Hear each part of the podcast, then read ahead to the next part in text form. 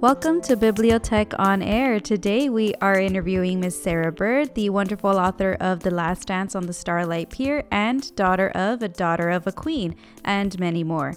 Just a little bit of a disclaimer this is an earlier interview that we have done Actually, it's our very first interview that we have ever done as Bibliotech on Air. So, this episode's going to sound a little bit different than our previous episodes because this is when we were just starting out with just ourselves, a little microphone, and a dream before we upgraded to our awesome new equipment that we have today thanks to Geekdom. So, thank you, Miss Sarah Bird, for interviewing with us uh, when we were first starting out. And interviewing her is myself, Ruby, and Rosanna, and our branch manager, Jesse. Thank you for tuning in, patrons. For today's episode for Bibliotech on Air, we have with us Sarah Bird. She is an author of The Last Dance on Starlight Pier. Uh, that I am. Hello.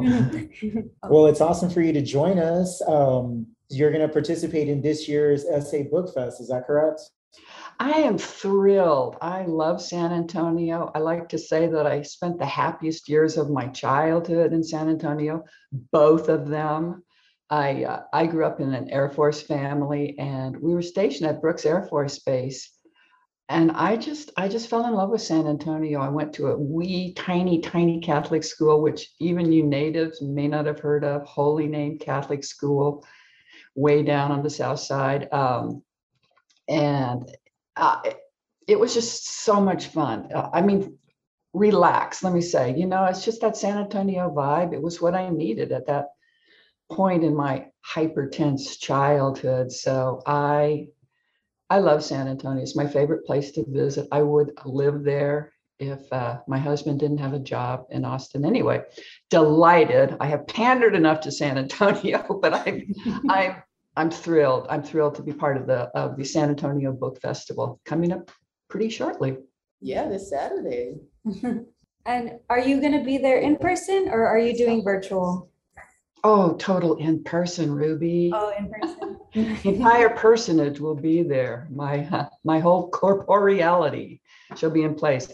I mean, isn't it thrilling to kind of like actual see be with human beings again? Every time I go out and I'm in a group, I remember, you know, that kind of jolt you get just from being with other human beings, and it's something I've missed, and certainly something I'm looking forward to. Yeah, that's it's very interesting. We've experienced the same thing as far as programming and our patrons. We've had to move a lot of our stuff to virtual and online.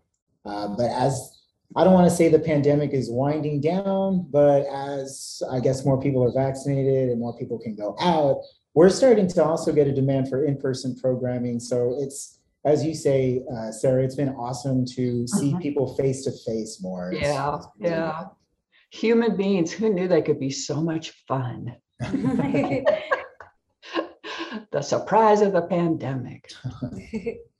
Well i'd really like to talk to you about your latest book last dance on the last dance on the starlight pier. I uh, i read some of the synopsis and i i find the uh, the heroine the main character so interesting. Can you tell us a little bit about her? It, it sounds like she has a a bit of a complicated past uh, indeed, she does. Evie Grace Devlin. I'm glad you like her because she's a composite of uh, my beloved mother, who was the first person to tell me about dance marathons and kind of sparked my interest in this uh, surprisingly little known phenomenon. Um, the dance marathons in their time were an incredible popular attraction, a source of entertainment during the height of their popularity, to give you an idea of how popular they were, they employed around the country 20,000 people putting on dance marathons in every city across the US with a population of over uh, 50,000 had at least one and many smaller communities. Um, but Evie Grace, my uh, my intrepid heroine, is a combination of both my mother, who was uh, a nursing student and met my father at a barn dance in North Africa during World War II and was just uh, you know extremely charismatic beautiful human being in, in all senses of the word.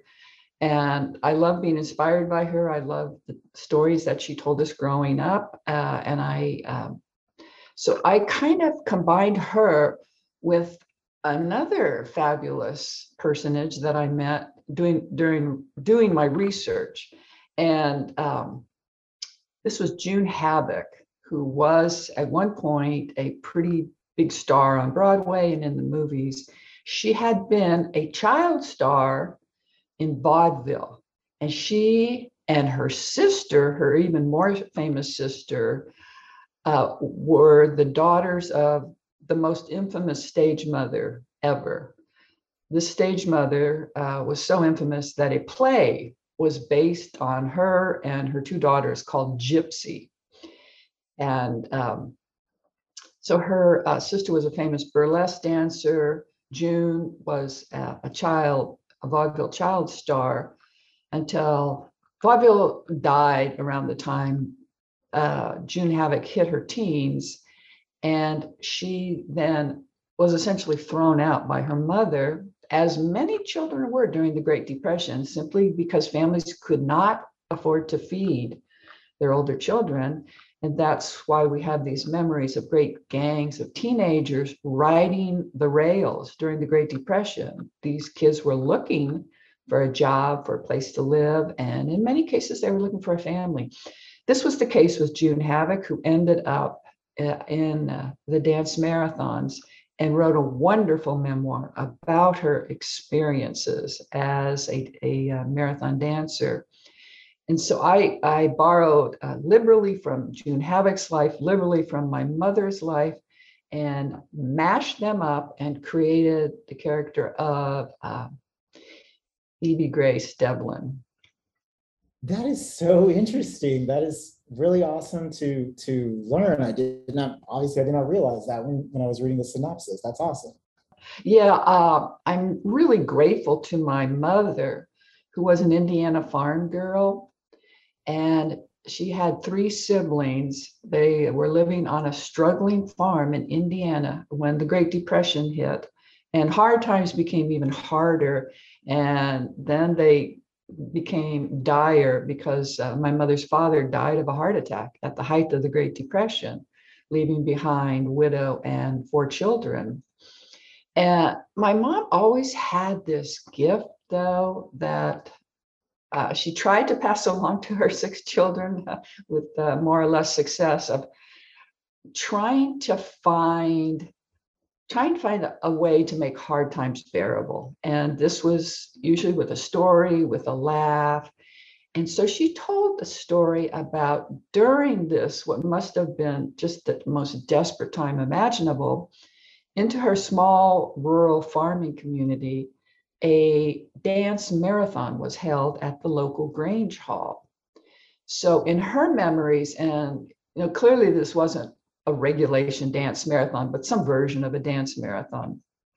But in her recounting of this experience, it was just like just the, like a cross between a church supper and a sleepover and really a jolly community affair for a nickel. She and her friends could get into a dance marathon and stay as long as you wanted. And they would pack picnic lunches and go and get crushes on the boys from out of town and cheer on the local favorites. And so it just sounded like such a such a just really fun thing, you know, to add fun in a in a very dark time. So that then was my impression of the dance marathons of the Great Depression.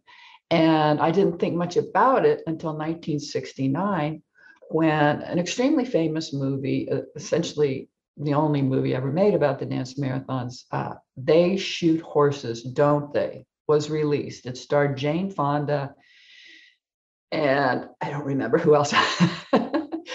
but this depiction of the dance marathons was so dark. It was just so grim. It was at you know, striking odds to my own memories and the impression that my mother had left me with that I, I from that point forward i just had the suspicion that there must be more to the story than what hollywood had told us in this movie and as soon as i began my research i certainly found out that was true So, we're going to go ahead and take a little break here and enjoy listening to our pre recorded ad breaks. Has this ever happened to you? I want to know where my family's from, but I don't know where to start. Or, who am I? Well, then look no further with Family Search. Access records, family trees, and more. If you need help, there's a tutorial on how to get started. Go back to your roots with Family Search today. And if Family Search isn't your thing, then feel free to try any one of our other genealogy resources, all available for free with your Bibliotech card. And now we're back. You know, in the synopsis, it talks about family run vice in the city of Galveston in the 1930s. And I just think that that's so interesting. So, was there um, something that you researched or that you learned about during researching for this book that you know something that was? Absolutely. Oh, no, that I knew about um, this incredible world of dark glamour that had been created by the Maceo brothers of Galveston. And this is, you know, a pretty well-known chapter in Texas history and, you know, a beloved chapter of Texas history because it's it's just so fabulous. Um, thanks to these two brothers who immigrated from Sicily, they both were barbers. They ended up first in New Orleans and then in Galveston. And there they were down in Galveston, barely speaking English, cutting hair for 10 cents or a quarter a head. And they were approached by the leader of, of a gang who was running bootleg and asked if they would store their bootleg liquor in their little barbershop. And uh, they agreed. And then when the time came for the payoff, these brothers from Sicily, instead of taking the money, asked if they could buy into the business. And they did. And, uh, you know, there's some theories that you know, Sicily kind of has baked into its culture an understanding of how, uh, you know, in kind of a criminal sense, if you take care of your neighbors, they will take care of you.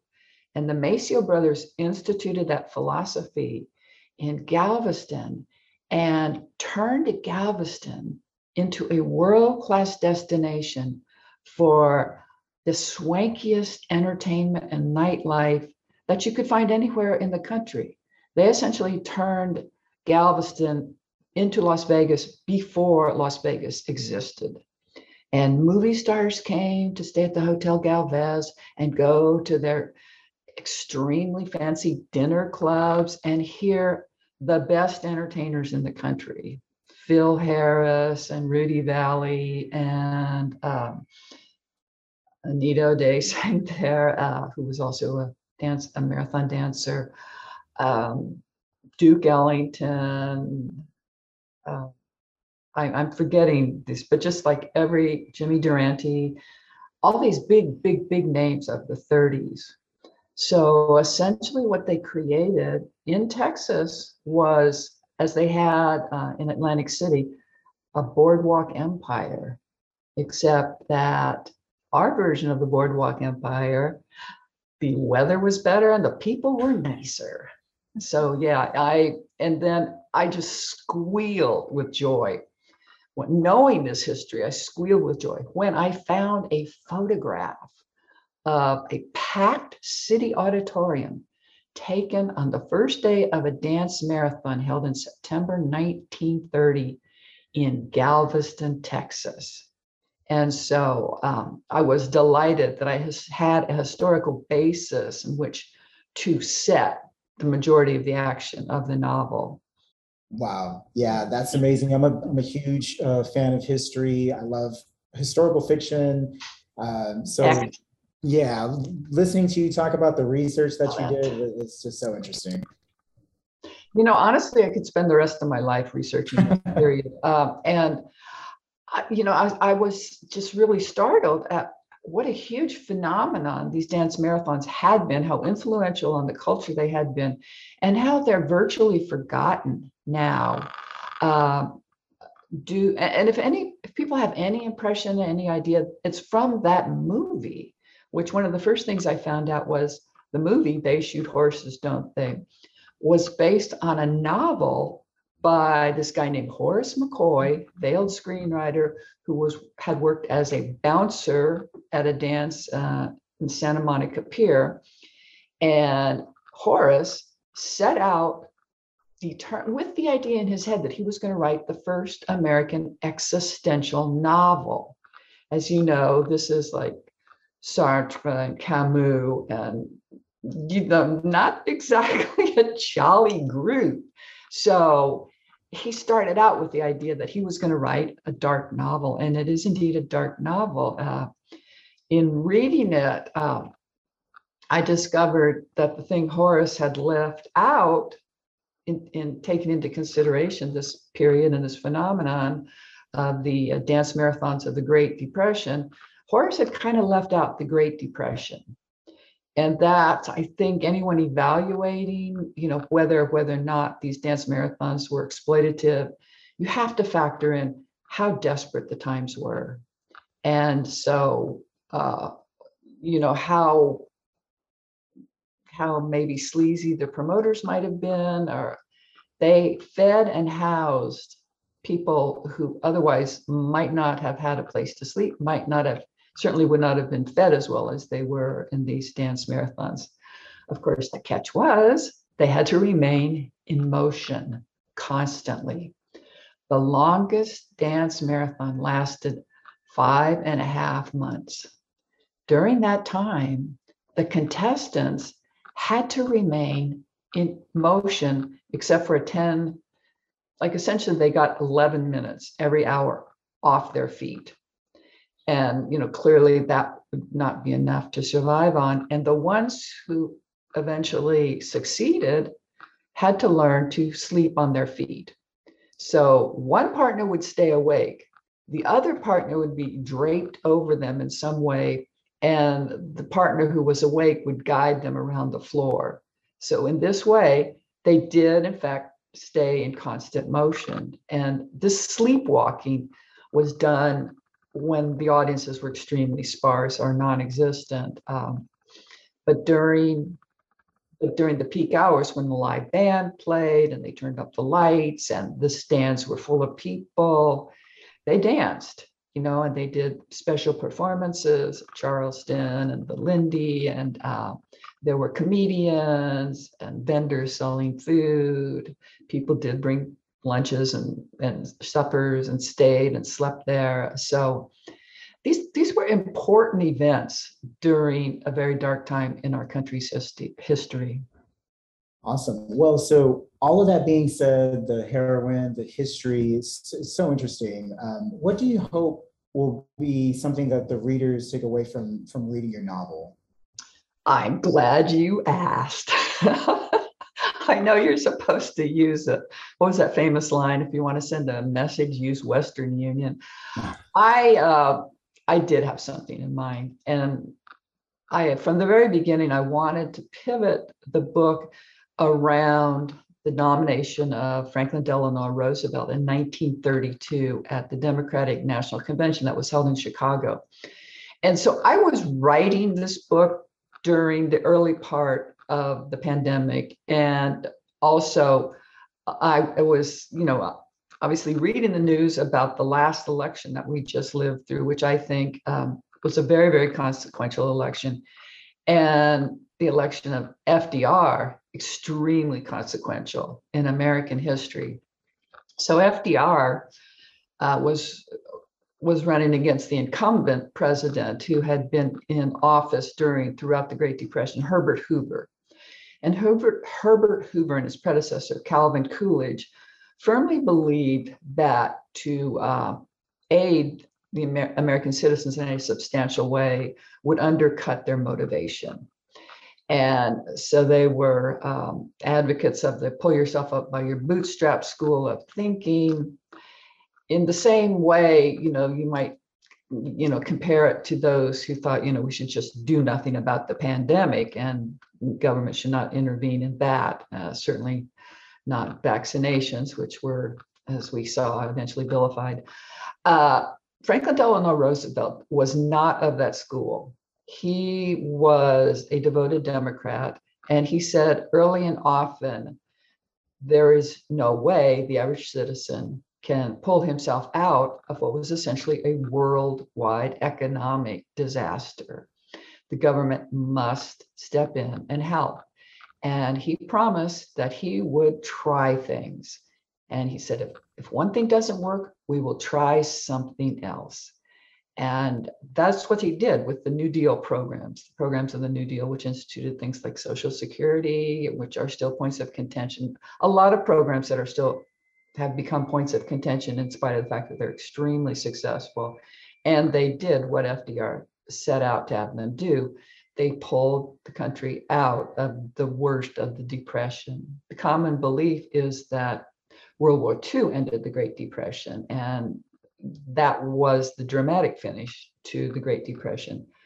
But had nothing been done before we reached World War II, we would America would not have had the capability to aid the Allies, um, to help fight the Germans, to turn back the Nazis. So um, the election of FDR was a big moment, and it was a huge moment of optimism in the country, and people rallied around FDR, and they stood with him, and he tried things, and they tried things, and they kept trying things until they found the things that worked. So I, uh, I, you know, I think it's still a lesson for us in this very, very, very divisive time in our country to recall uh, the miraculous things that can happen when we work together and when we understand a common purpose and and you know have a return to what we used to devote ourselves to which was the common good. So that um, that little light was flickering in the back of my head as i wrote the book so we're going to go ahead and take a little break here and enjoy listening to our pre-recorded ad breaks Fly into math with Omega Owls at Bibliotech South. Keep your math skills sharp with fun puzzles of all difficulties and earn your Techie Math Champs badge. Held every first and third Thursday of the month from 2 to 3 p.m. And we are back. That's really cool. Honestly, growing up, FDR was kind of a personal hero of mine as a child. Uh, Excellent. Yeah, lear, learning about him, the Green New Deal. Uh, I'm sorry, the the, the New Deal, um, his work to get us out of World War II. It's funny that you mentioned that his two predecessors had such a different philosophy from him, and how much of the debate going on back then is right. Yes, yeah, talk about now. So. Yeah, exactly. Some of the main issues are still in play today. Uh, Roosevelt warned that the greatest uh, enemies to democracy are wealth inequality. And at that time, there were strong men, there were authoritarian regimes taking root throughout Europe. And he said these strongman regimes are enemies of democracy. So uh, had the same issues in play, and and the idea of helping the little man to get the country going again was was was a big issue and obviously turned out to be the correct answer. Definitely a lot of parallels there. Yeah i i mean honestly i did too. And i found it interesting um, reading about fdr after he was elected in his first fireside chat right so he had these wonderful very very influential fireside chats in which first president to speak directly to the nation over the radio and in his first one, at the point he came in office, the American banking system was on the verge of collapse because all these terrified citizens had taken what remained of their savings out. You know, they'd seen their life savings vanish after the stock market crashed. And then what savings they had, they took out and, you know, hid under the mattress and whatnot. And FDR went on the radio and explained to people why they had to put their money back into the American banking system. And this just gives me goosebumps. The next day, there were lines around the block, people holding big jars of pennies and wads of ones and saved the American banking system. And then I compared that to the uh, information that we all got about the miracle of this vaccination that could, you know, essentially leave you immune to a deadly virus. And the reaction there, how much contention arose against this, to me, you know, obvious unalloyed good. and clearly the thing to do at this point. So, um, you know, sometime between the fireside chat and our various uh, information outlets we have today, the American people have have been exposed to a lot of bad information, and then you know forgotten how to trust good information. So I saw that as another parallel. Yeah, so you mentioned that while you were researching for this book, that the digital library um, really helped you. and so, since we are a digital library, I just right. wanted to ask what your thoughts were on a digital library like us. I think it is brilliant. Hail to you and what you're doing. Every every researcher around the globe salutes you. The more um, the more sources we can have available online, uh, the better uh, you know, they've transformed digital sources, resources have transformed the writing of historical fiction. I, I um, it's improved the quality dramatically, but so much of uh, of my sources I could only find online because uh, the documentation, like the archival, the book documentation for the dance marathons, is pretty skimpy. I mean, it's shockingly thin uh, due, I would say, by and large, to the fact that it was mostly what was considered a low class entertainment.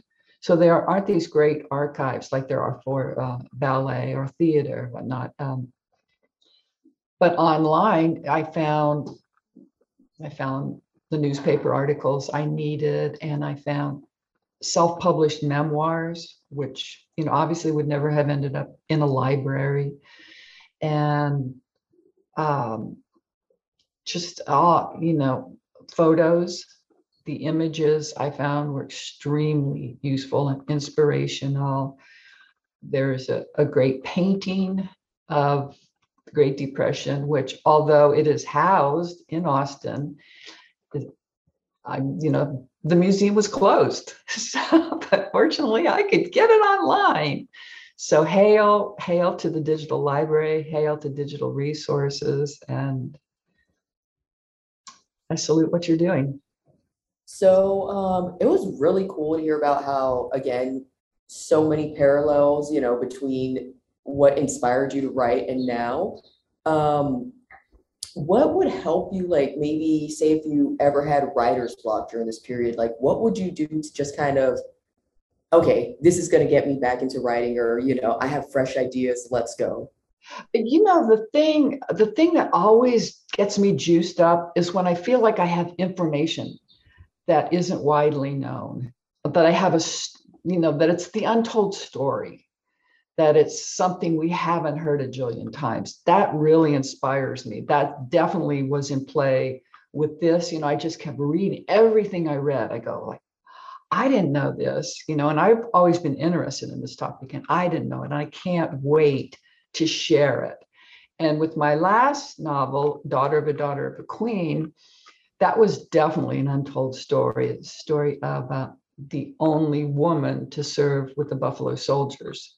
Kathy Williams, Kathy or Cathay, as, as she's frequently called, served for two years with the Buffalo Soldiers, the legendary Black troops who were formed after the Civil War. And I first heard that story in 1978 when I was photographing um, documenting African American rodeos.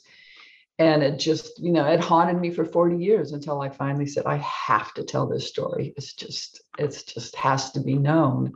So I find a lot of inspiration and a lot of motivation in feeling like I I have a story that I think people will find interesting that they haven't heard before.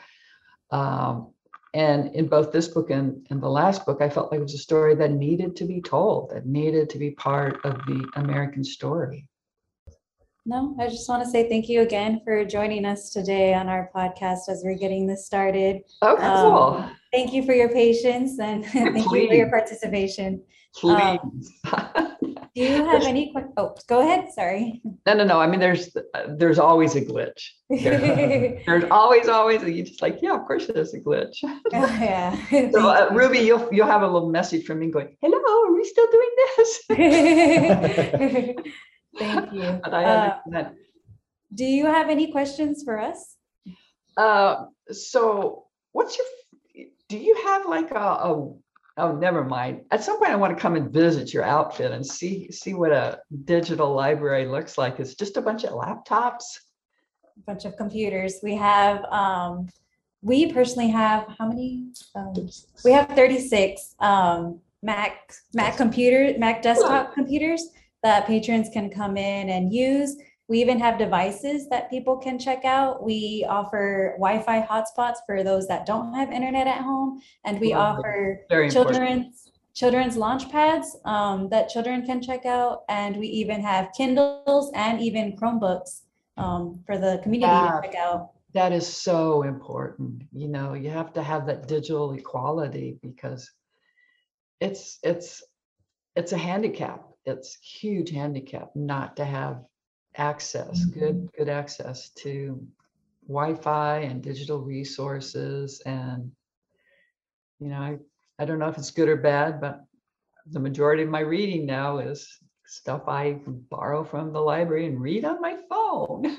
Hey, mm-hmm. awesome. That's good. That's a good thing.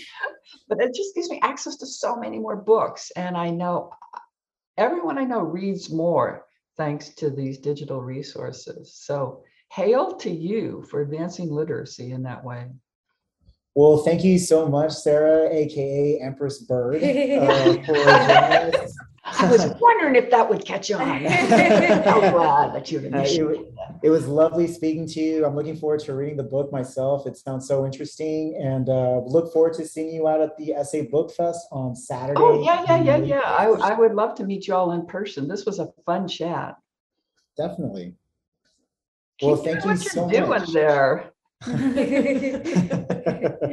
We would love to have you, you Oh, know, yeah, whenever you decide definitely to come come by. by. So for sure, we Mhm. look forward to Let's seeing you. figure that out. Let's figure that out. Thank you so much. I really enjoyed it. yeah, thank you. Thank you. You too. We'll see you later. We'll see you at the Book Fest, hopefully. See you in SA, my fave. Bye. Bye-bye. Bye bye. And that's a wrap. Thanks, guys, for listening to that awesome very first author interview that we have ever done with Miss Empress Sarah Bird. Stay tuned for more author interviews coming up and more episodes.